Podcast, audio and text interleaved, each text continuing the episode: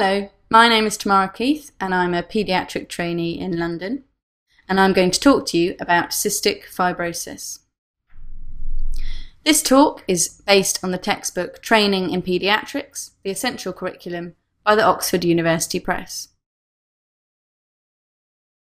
The general outline of what I'm going to talk about is a background to cystic fibrosis and why it's important that we know about it, the genetics, the pathogenesis, the clinical features, diagnosis, management of cystic fibrosis, and the prenatal diagnosis and screening available.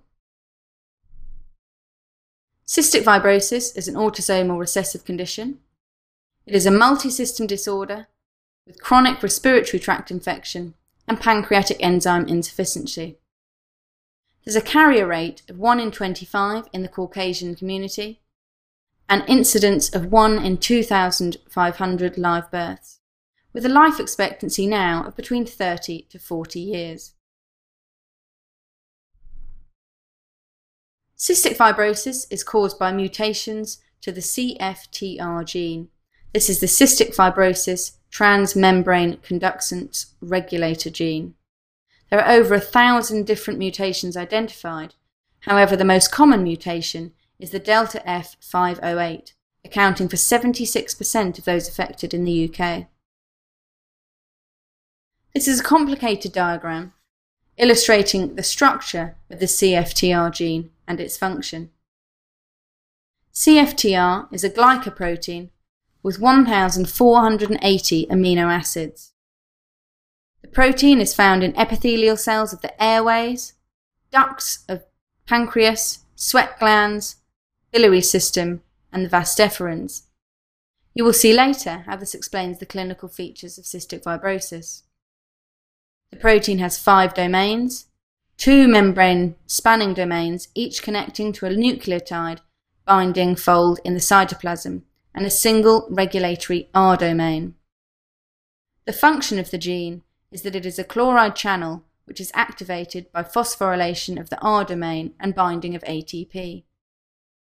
Activation results in opening of the chloride channel and closure of the sodium channels. Loss of function results in decreased secretion of chloride and increased resorption of sodium.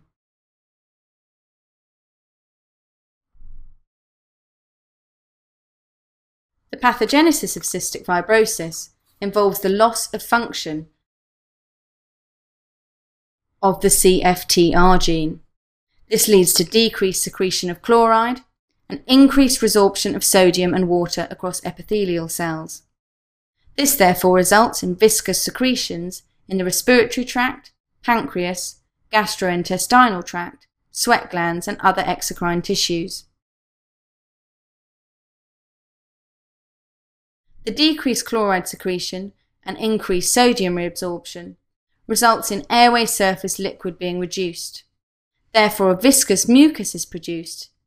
This further inhibits ciliary function and leads to a chronic infection and inflammation. And this then leads to the lung damage seen in cystic fibrosis. Other features are seen in the gastrointestinal tract, pancreas, and liver. 85% of patients have pancreatic insufficiency. There is reduced bicarbonate secretion, which disturbs the optimal pH for pancreatic enzymes. There is reduction of water content of the secretions and plugging of ductules and pancreatic acini, and pancreat- pancreatitis commonly occurs. In the gastrointestinal tract, there is reduced water and chloride secretion into the duct. This can cause meconium ileus, which occurs in the newborn phase and may be the presentation of cystic fibrosis. It can also lead to distal intestinal obstruction syndrome. In the liver, reduced CFTR function in epithelial cells of the biliary tract increases bile viscosity and plugging of the biliary ductules.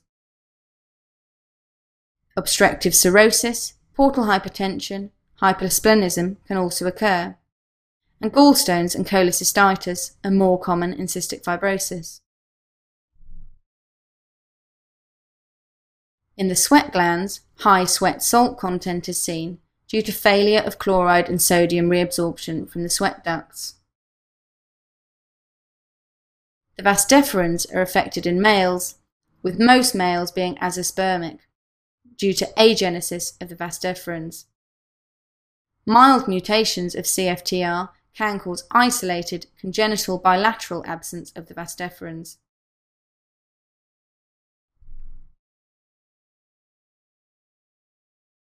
The main clinical features of cystic fibrosis to remember are recurrent chest infections, steatorrhea, and failure to thrive. 10% of cystic fibrosis, fibrosis patients present with meconium ileus as a newborn.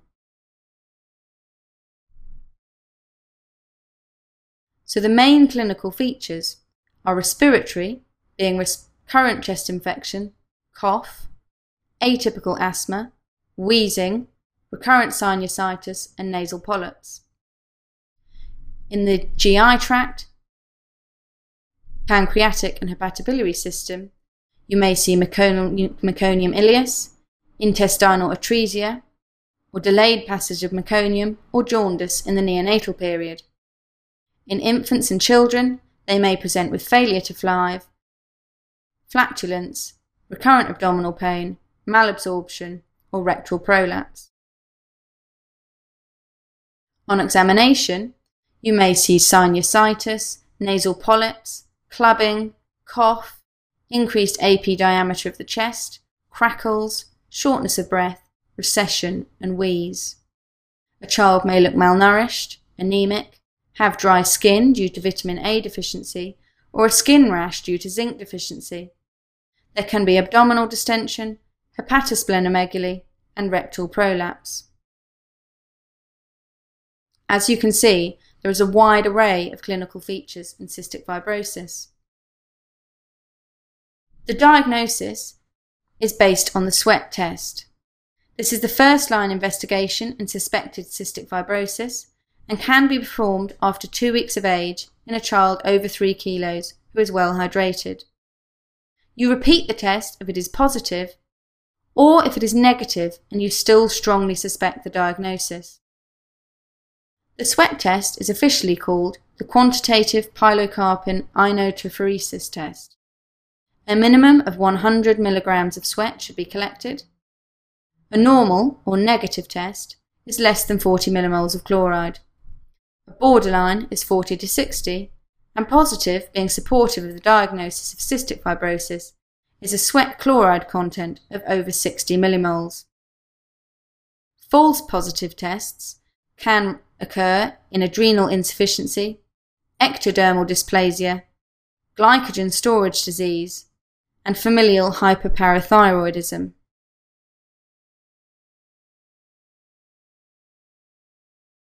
Diagnosis can also be made by DNA analysis and the CFTR analysis for the Delta F508 and up to 30 other mutations is currently available. These account for 90% of all CF mutations. Detection rate is lower in non Caucasians, atypical disease, and those with borderline sweat chloride results. Negative results reduce the chance of cystic fibrosis but does not exclude it, as they may have a genetic mutation which is not picked up by the DNA analysis. So the baseline investigations required in a patient diagnosed with cystic fibrosis include chest x-ray, which may show hyperinflation, peribronchial thickening, and then progress to patchy infiltration and bronchiectasis. Sputum culture is required to see if there is Staph aureus infection, Pseudomonas aeruginosa, or Klebsiella. Blood tests for full blood count, coagulation, immunoglobulins, renal and liver function are required. And vitamin levels of A, D, and E, fat soluble vitamins, are required.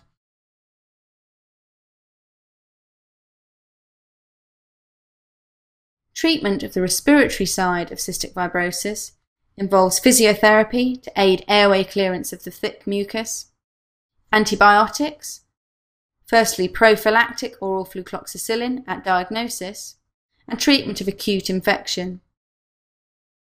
Mucolytics, DNase, increases mucociliary clearance and increases lung function. Bronchodilators and steroids are sometimes of benefit if there is bronchial hyperactivity with reversible airway obstruction present in 30% of cystic fibrosis patients. The nutritional side of cystic fibrosis is treated with Creon, which is needed in patients with pancreatic insufficiency. A PPI is needed to compensate for defective pancreatic bicarbonate secretion, and it also increases the efficacy of Creon. The fat soluble vitamins, which are poorly absorbed, need to be supplemented, that is A, D, E, and K, and a diet needs to be high fat and high calorie, as there is above average energy requirements as well as malabsorption.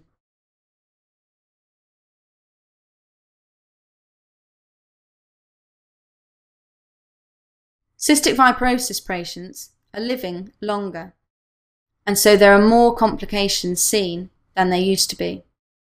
The complications around that are seen in the hospital and in general practice include distal intestinal obstruction syndrome, hepatic cirrhosis, cholecystitis and gallstones.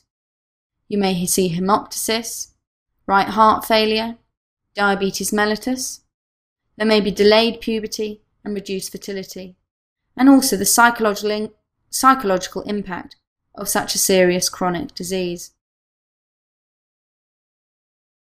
Newer therapies now available include lung transplantation, which has a 50% survival at five years, and gene therapy, where trials are underway.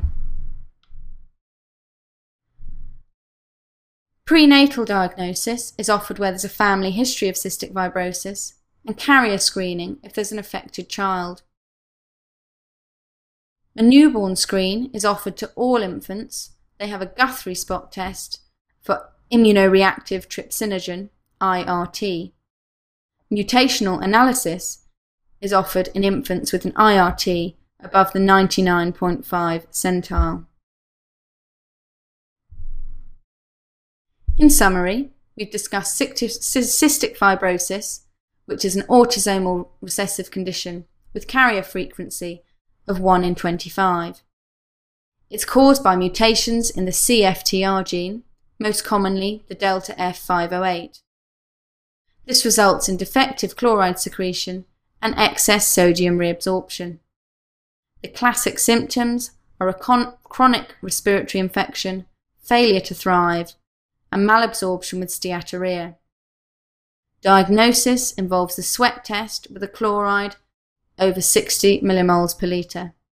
Treatment is both respiratory and nutritional and prenatal diagnosis and screening is available.